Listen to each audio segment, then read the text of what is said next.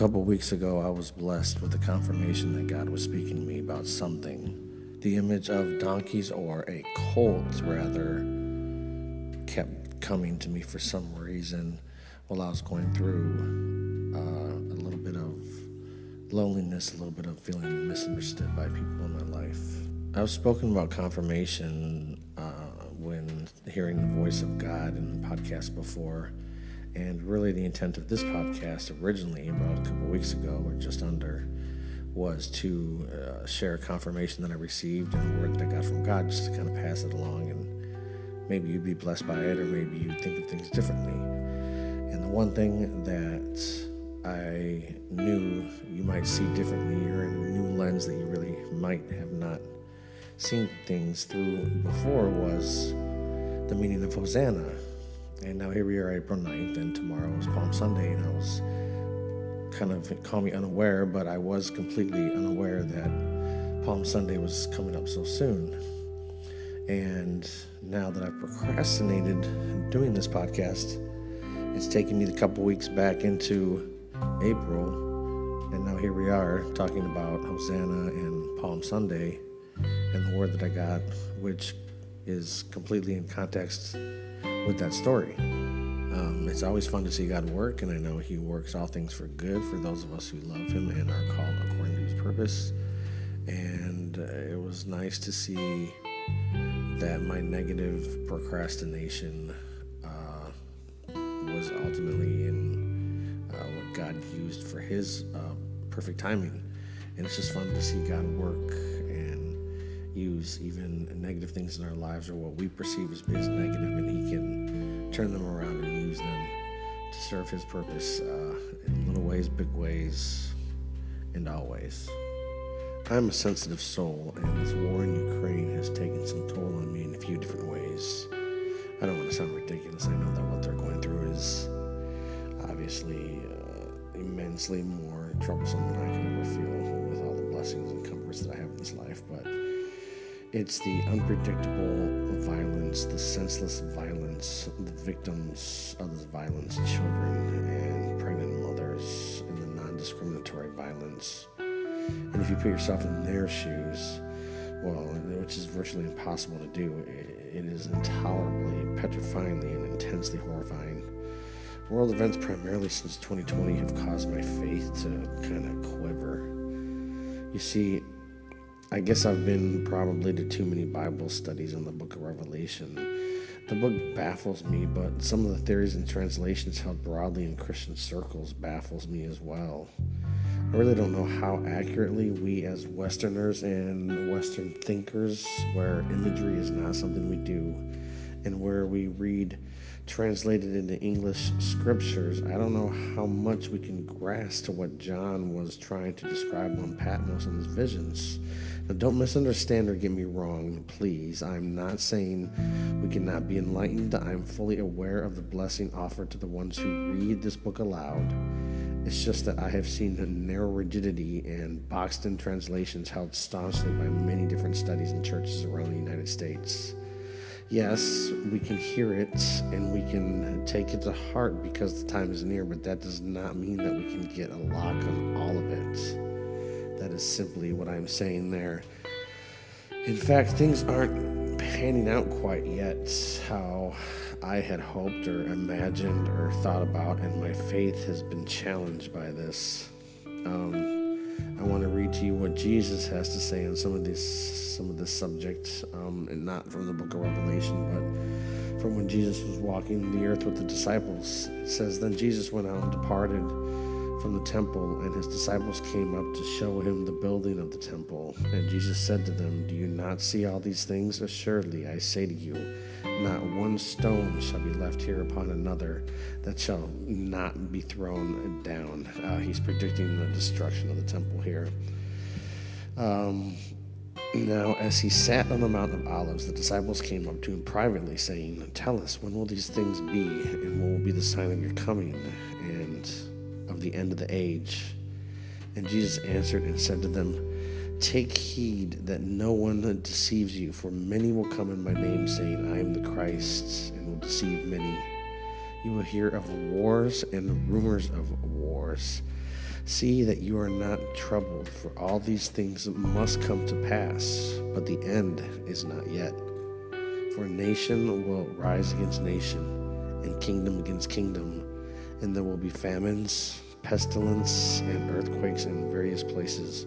All these are the beginning of sorrows. Then they will deliver you to the tribulation and kill you, and you will be hated by all the nations for my name's sake. And then many will be offended, will betray one another, and will hate one another. And then many false prophets will rise up and deceive many. And because lawlessness will abound, the love of many will go cold. But he who endures to the end shall be saved. And when this gospel of the kingdom will be preached in all the world as a witness to all the nations, and then the end will come. Therefore, when you see the abomination of desolation spoken of by Daniel the prophet standing in the holy place, whoever reads, let him understand. Then let those who are in Judea flee to the mountains. Let him who is on the housetop not go down to take anything out of his house and let him who's in the field not go back to get his clothes. But woe to those who are pregnant and to those who are nursing babies in those days. And pray that your flight may not be in winter or on the Sabbath, for then there will be great tribulation, such as has not been since the beginning of the world until this time, no, nor ever shall be. And unless those days were shortened, no flesh would be saved. But for the elect's sake, those will be shortened and that's Matthew uh, 24. So, what do these scriptures in Revelation have to do with my loneliness and feelings of being misunderstood and my faith being tested? The prayer of my heart has often been a yearning and deep desire to see Jesus triumphantly return to earth. Part of these feelings, I admit, are selfish. I don't want to die. I don't want to feel the pain of death. I just want to go straight to heaven. But there are other groanings in my spirit that I know blesses God, such as having a great hope in His return and in the coming of the new, the new Jerusalem, the new earth, where all suffering has been done away with. In the book of Romans, Paul writes Consider that our present sufferings are not worth comparing with the glory that will be revealed in us. For the creation waits in eager expectation for the children of God to be revealed. For the creation was subjected to frustration, not by its own choice, but by the will of the one who subjected it, in hope that the creation itself would be liberated from its bondage to decay and brought into the freedom and glory of the children of God. We know that the whole creation has been groaning as in pains of childbirth right up to the present time.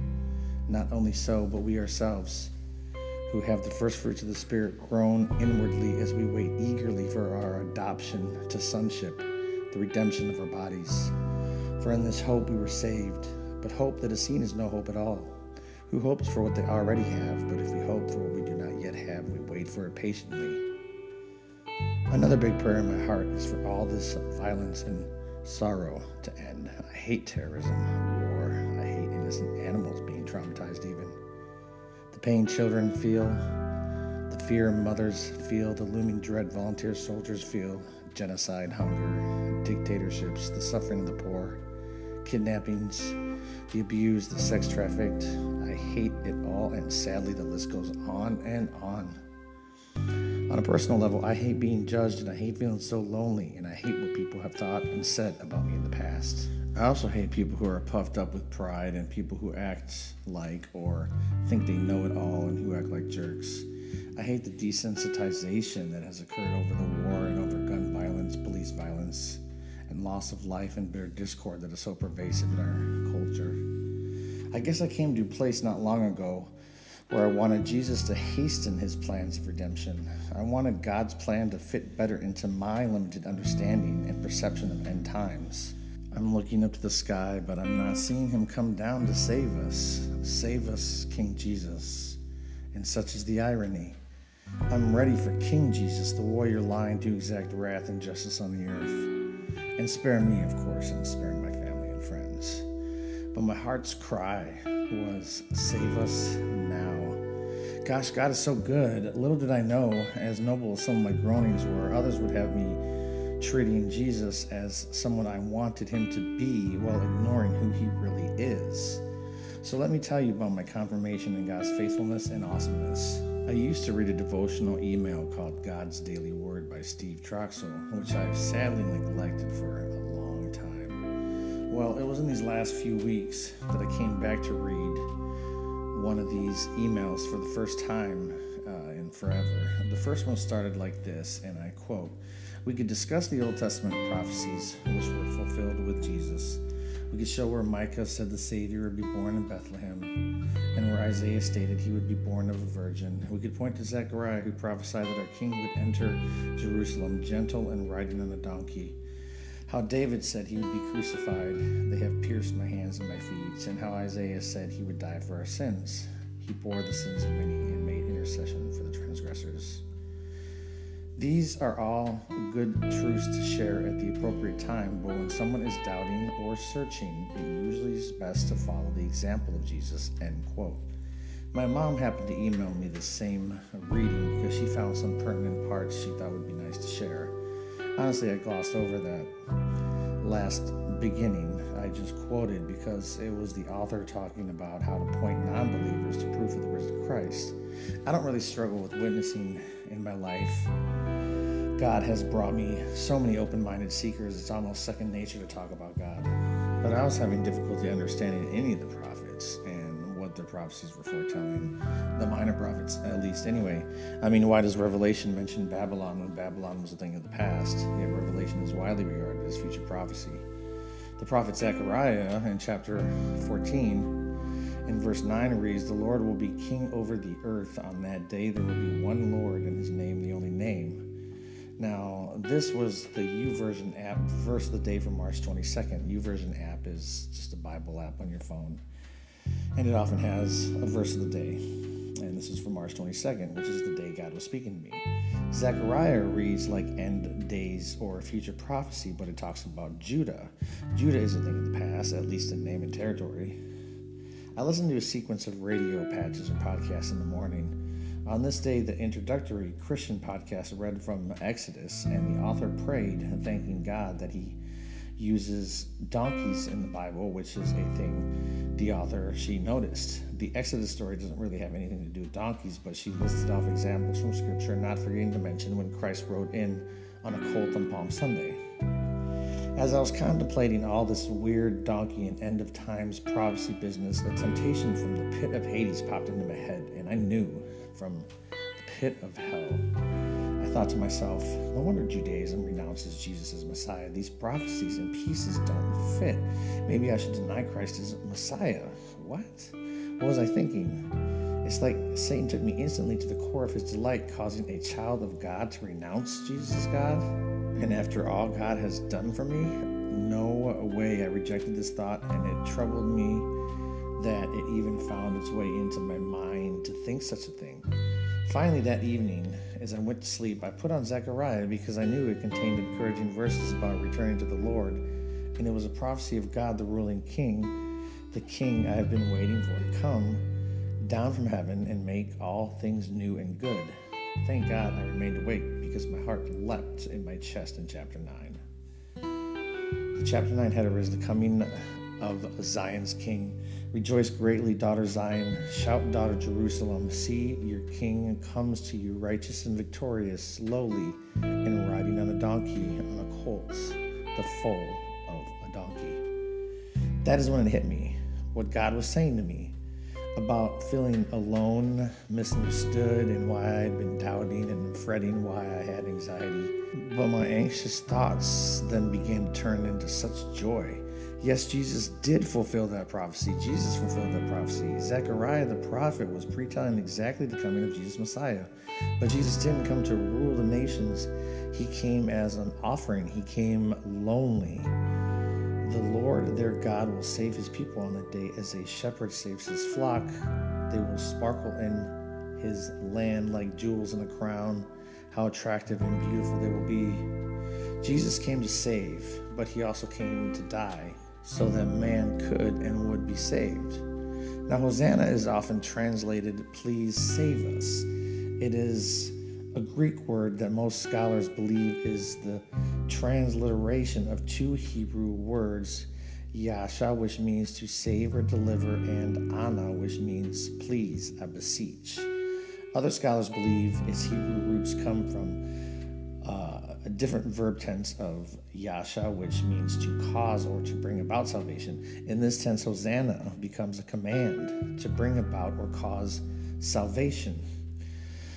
Let me talk a little about about where Hosanna is in the Bible. It occurs in the New Testament. Matthew, Mark, and John mention that the people called out Hosanna in praise and celebration during Jesus' triumphal entry to Jerusalem during the week before. So they took branches of palm trees and went out to meet him, crying out, Hosanna! Blessed is he who comes in the name of the Lord, even the King of Israel. Hosanna to the Son of David. Blessed is he who comes in the name of the Lord. Hosanna in the highest. And those who went before and those who followed were shouting, Hosanna! Blessed is he who comes in the name of the Lord. Blessed is the coming kingdom of our father David. Hosanna in the highest. The people who were celebrating Jesus' arrival in Jerusalem were quoting, Save us, we pray. O Lord, O Lord, we pray. Give us success. Blessed is he who comes in the name of the Lord. The phrase, Save us, we pray, in Hebrew sounds like Hosanna. People who use the word uh, Hosanna often intended to say, At last salvation has come to us. After a long wait, it's finally here. Yasha and Anna. Yasha stands for delivers and Anna please. In essence, the word boils down to please save us, our deliverer. The Israelites wanted salvation from Rome. They'd seen God conquer enemies in their past even though the Babylonians took them captive and the Babylonians fell to the Persian Empire, the Israelites returned back home to Jerusalem and rebuilt their city. They wanted to see the same thing happen with Rome, to have a conqueror drive them out. Jesus did come to defeat an enemy, but not quite the one they had in mind. He knew the ultimate enemy, sin, enslaved far more than the Roman occupation in Israel. Rome would fall a few centuries later, but Jesus needed to face the ultimate enemy sin.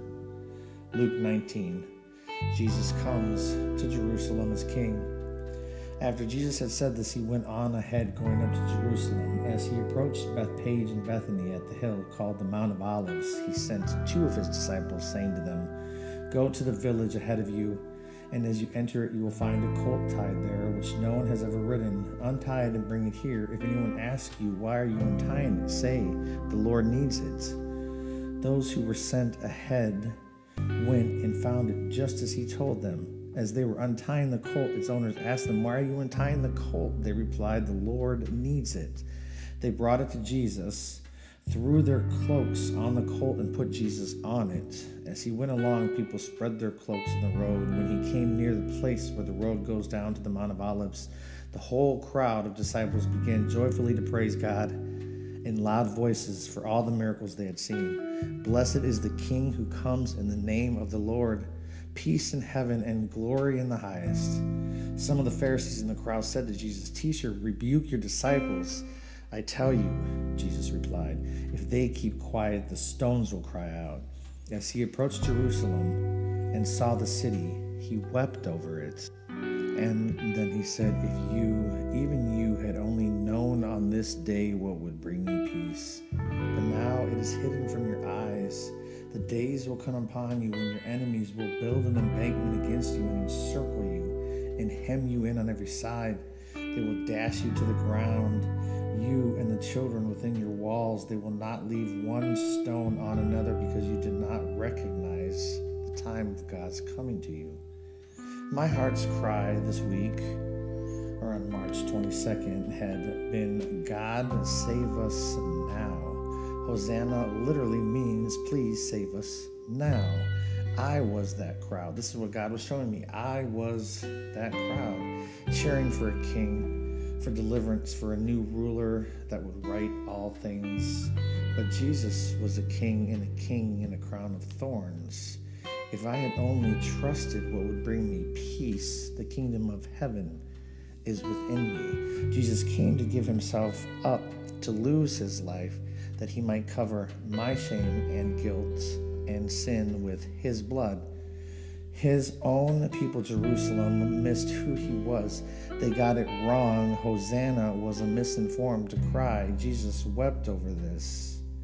I felt alone and misunderstood. Well, Jesus knew how that feels all too well. Praise the Father for showing me that my heart's cry was based on fear, weakness, and misinformation or lack of understanding. Dear Lord, I accept you for who you are. I will not praise you or hope on you any longer to be what I want. No, I will praise you for who you are and how you humbled yourself for me. I'm sorry. I plead for a king. You will come, and my hope shall be secure. In the meantime, I trust you and lay my fears at your feet. Though I walk through the valley of the shadow of death, even there, Lord, you will be with me until all that are yours will be yours again. Thank you for your patience, even with the wicked. Your kindness leads us to repentance. In Jesus' name we thank you and pray. Amen.